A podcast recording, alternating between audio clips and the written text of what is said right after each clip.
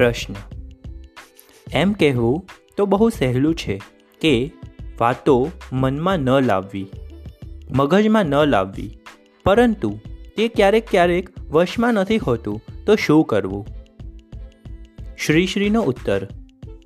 હા, મગજમાં જો આપમેળે આવી જાય તો શું કરવું? તો તેને માટે કેટલાય ઉપાય છે. એક તો છે તેનું સમર્પણ કરી દો. ગુરુને સમર્પિત કરી દો, ભગવાનને સમર્પિત કરી દો. બધું ભગવાનને સમર્પિત કરીને પછી બોલો, સારું, તમે જ જાણો, તમે જ સંભાળો. તો મારાથી નથી થતું. સમર્પણથી દરેક કામ થઈ જાય છે.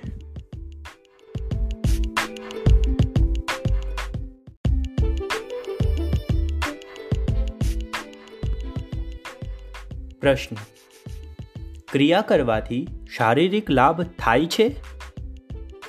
શ્રી શ્રીનો ઉત્તર. હા હા, ખૂબ જ થાય છે ને.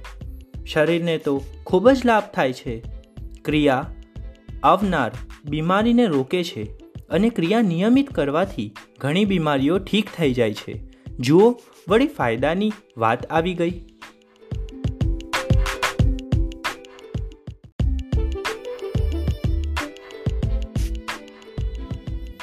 પ્રશ્ન. ગુરુજી, અમારી વાત એવી છે કે અમે ફક્ત સાંભળીને સંતુષ્ટ થઈ જઈએ છીએ. અપનાવવા સુધી તો જતા જ નથી. અમારે અપનાવવા માટે શું કરવું જોઈએ? શ્રી શ્રીનો ઉત્તર. અપનાવવાની જરૂર જ નથી. તમે યોગ્ય રીતે સાંભળી લો. એટલું જ પૂરતું છે. અને માટે વ્યક્તિએ થોડો સમય ફાળવવો પડે. થોડો સમય લઈને બેસો અને એ રીતે શાંતિથી વિચારો, બસ. પોતાના અંતર્મનની આંખો ખોલીને બેસો. પરંતુ આપણે તો આંખો બંધ રાખી છે. આંખ ખોલીને બેસીએ, આંખ બંધ કરીને બેસીએ, બધું જ સરખું છે.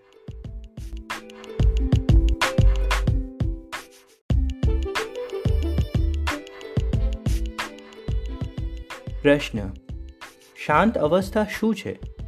શ્રી શ્રી, જ્યાં મન સ્થિર છે, જ્યાં ત્યાં દોડતું નથી, બસ પોતાનામાં સ્થિર રહે છે, એ અવસ્થાને શાંતિ કહે છે. જો તમારું મન અશાંત છે, તો તમારું ધ્યાન લાગશે નહીં, ક્યાંક બીજે જ જશે.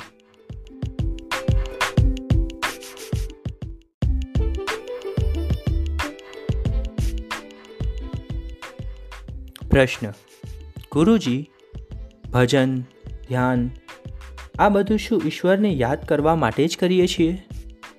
શ્રી શ્રીનો ઉત્તર, હા, આ બધું એને યાદ કરવા માટે જ કરીએ છીએ.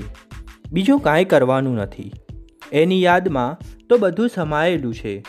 જે રીતે કોઈ વાર તમે કોઈને યાદ કરો છો, તો નારાજ થઈ જાઓ છો. અને એ જ રીતે કોઈને યાદ કરીને પ્રેમથી ગદગદ થઈ જાઓ છો. આ રીતે યાદ તો સર્વસ્વ છે. બીજું છે શું? યાદમાં જ તો સંપૂર્ણ જગત સમાયેલું છે. આ યાદમાં તો પ્યાર મોહબ્બત છે, જવાબદારીઓ છે, યાદોથી જ સંબંધ બંધાય છે અને યાદોથી જ સંબંધ તૂટે છે. જે રીતે આ બધા પરેશાની, વિચાર, ચિંતા, રાગ, દ્વેષ બધું જ યાદમાંથી જ ઉપજે છે. તે જ પ્રમાણે આત્મસુખ અને આનંદ પણ યાદમાં જ છુપાયેલો છે.